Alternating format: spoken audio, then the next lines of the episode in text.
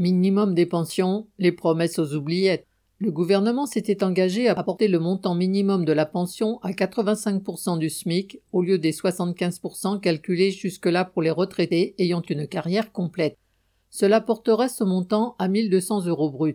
Selon un rapport sur les petites pensions datant de 2021, en France, les retraités seraient 5,7 millions à toucher une pension inférieure à 1 000 € par mois, soit le tiers des retraités du pays.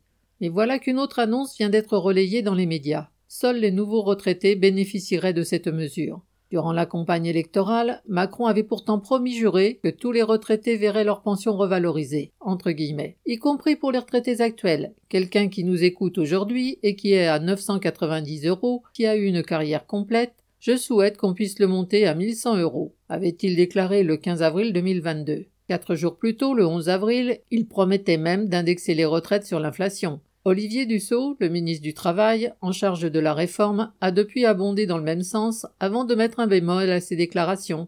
Le gouvernement cherche le moyen de faire des économies sur le dos des travailleurs, qu'ils soient en activité, chômeurs ou retraités, y compris par rapport à ses propres promesses. Car la revalorisation aurait évidemment un « coup », comme disent les porte-paroles des intérêts patronaux. Il y a aussi sans doute le petit jeu habituel, autant laisser un os s'arranger aux directions syndicales dans les prochaines discussions sur la réforme des retraites.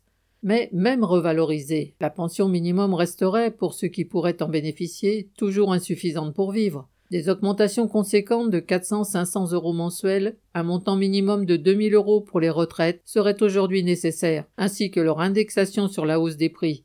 Autant d'objectifs à ne pas oublier dans une mobilisation contre la réforme projetée par le gouvernement. Aline Retes.